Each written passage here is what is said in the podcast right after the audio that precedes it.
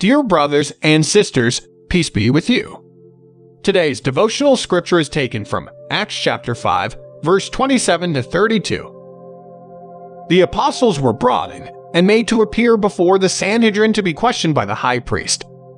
We gave you strict orders not to teach in this name, he said. Yet you have filled Jerusalem with your teaching and are determined to make us guilty of this man's blood.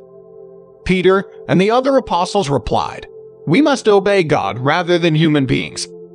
The God of our ancestors raised Jesus from the dead, whom you killed by hanging him on a cross.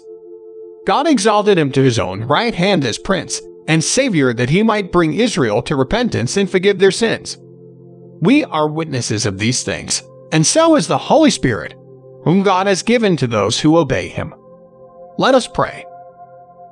Risen Lord Jesus, breathe on us the Holy Spirit so that we may believe in you and follow your instructions.